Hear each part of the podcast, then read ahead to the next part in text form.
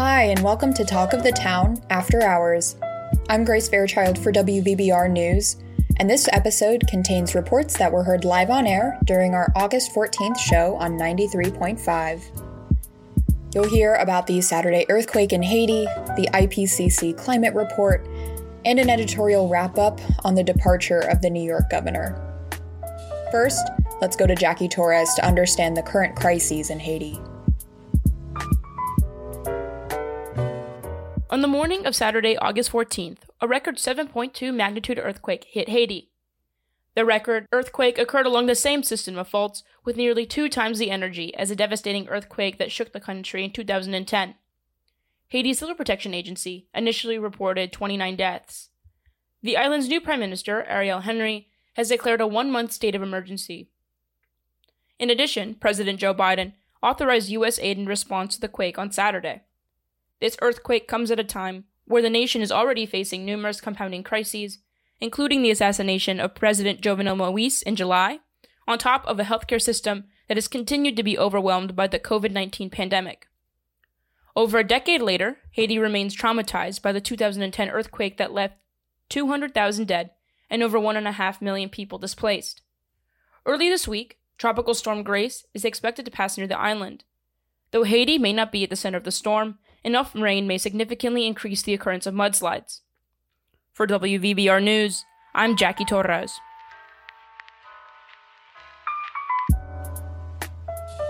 Thanks, Jackie. Next, I'm handing it over to Izzy Ferbata, and she'll help us understand the most recent climate report from the IPCC.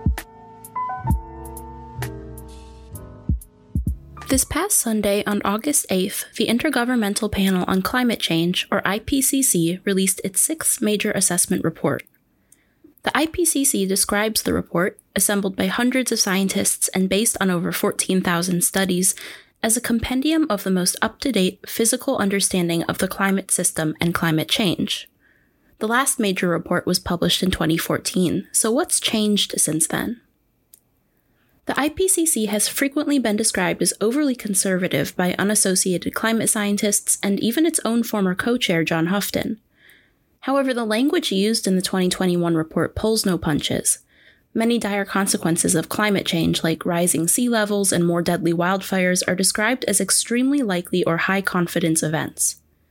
Per the report, it is all but inevitable that the world will surpass the 1.5 degrees Celsius global warming benchmark set by the 2015 Paris Climate Agreement.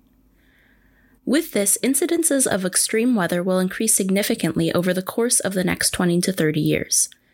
As we approach 2 degrees Celsius of warming, once in a decade heat waves will begin occurring twice or even three times per decade we can expect to see water shortages, extinctions of various species of plants and animals, and even some coastal areas becoming uninhabitable.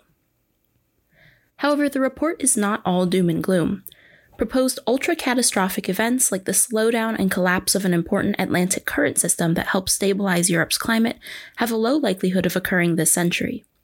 The IPCC described several possible scenarios for the future of the global climate, the plan that is most in line with current policies and commitments suggests that many of the most disastrous and life threatening changes can be averted. The report's more optimistic scenarios show the world reaching net zero carbon emissions by 2075, which would keep temperatures from rising above 2 degrees Celsius.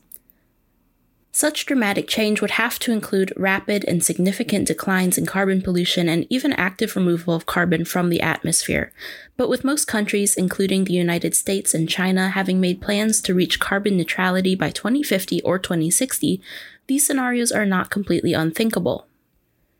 In a statement, New York State Assembly member Anna Kelles summed up the urgency of the climate situation by saying that the IPCC report is an emergency wake up call for everyone who calls planet Earth home. She continued by emphasizing that not only do we need to rapidly reverse our upward trending energy consumption and greenhouse gas emissions, but we need to revise our concept of prosperity from consumerism to preservation if we are going to make the type of pivotal change that will be necessary for humanity to survive. As the IPCC is poised to release follow up reports in 2022 containing detailed strategies for putting a stop to global warming, we will hopefully have the guidance and foresight to make these necessary changes. This has been Izzy Verbata for WVBR News.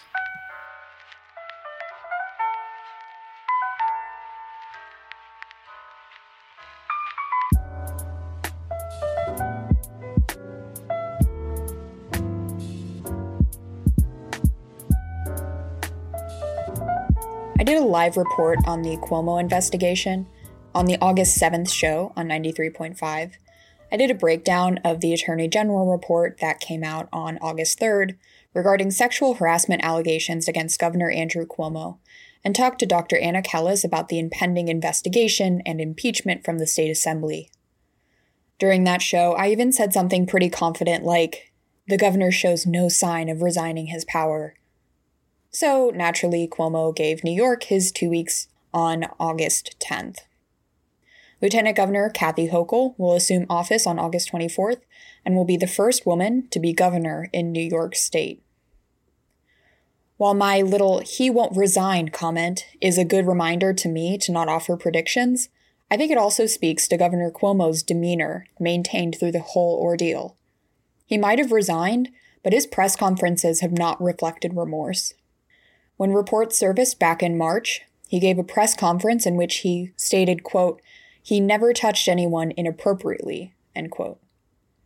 According to the AG's report, this claim, in particular, spurred two more women to come forward to investigators with claims against the governor that he did, in fact, touch them inappropriately.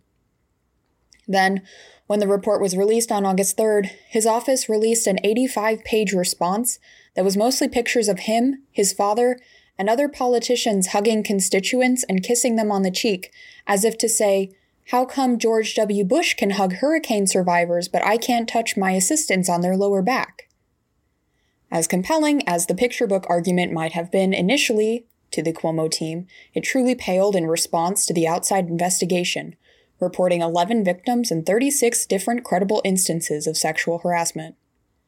His tone did not shift during the Tuesday, August 10th press conference, in which he said things like I said on national TV to a doctor wearing PPE and giving me a COVID nasal, nasal swab, you make that gown look good.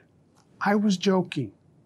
Obviously, otherwise, I wouldn't have said it on national TV. And then later, my sense of humor can be insensitive and off putting.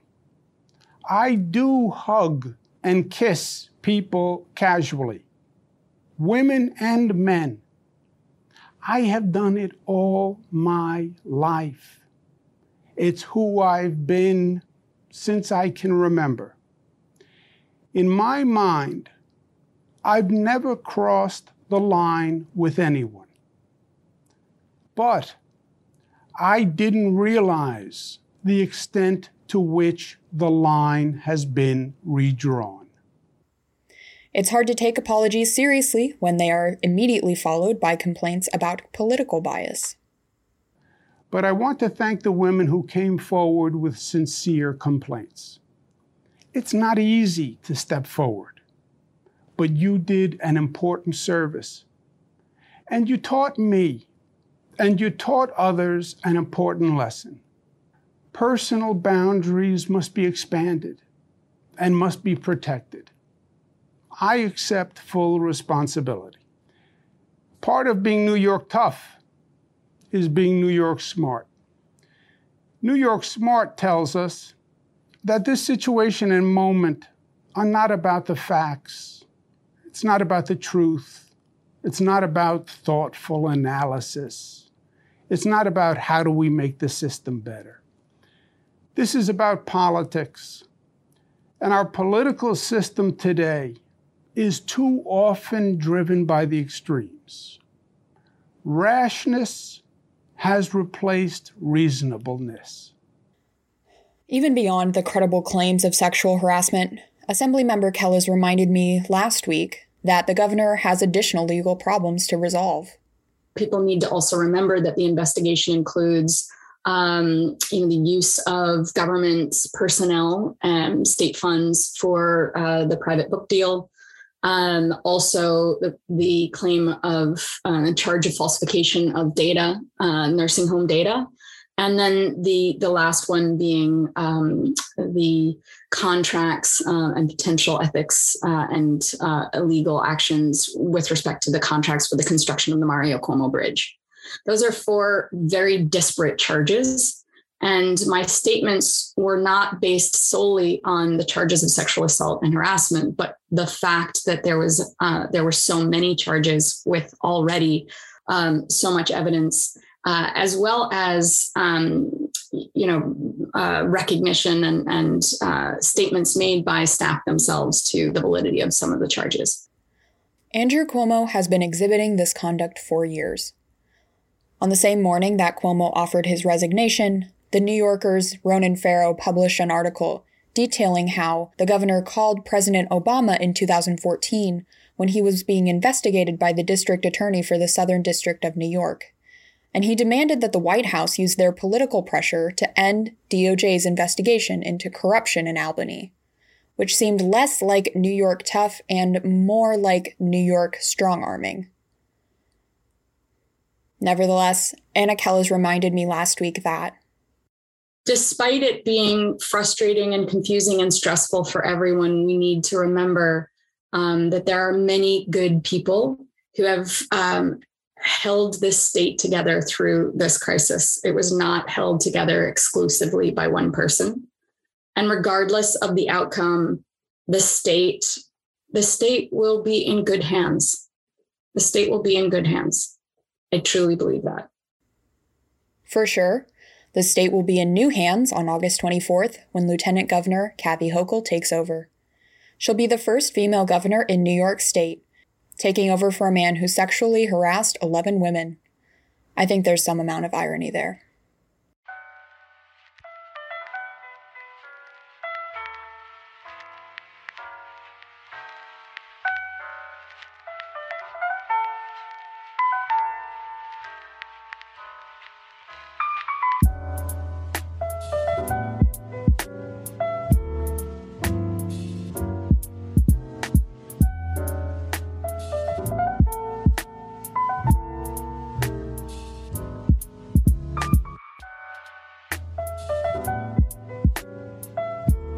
That'll do it for this episode of After Hours. A huge thanks to Jackie Torres and Izzy Ferbata this week for their coverage of Haiti and the IPCC report. Additionally, thanks to Assemblymember Anna Kelles for chatting with me a few weeks ago about the State Assembly's role in Cuomo investigations. This show is a production of WVBR News, and you can hear more news live on air on Saturdays at 3 p.m. Eastern on 93.5 FM in Ithaca and the surrounding area or you can stream the show on WVBR.com and the TuneIn app. On social media, you'll find us at WVBR FM News on Facebook, Instagram, and Twitter. I'm Grace Fairchild for WVBR News. Thanks for listening to After Hours.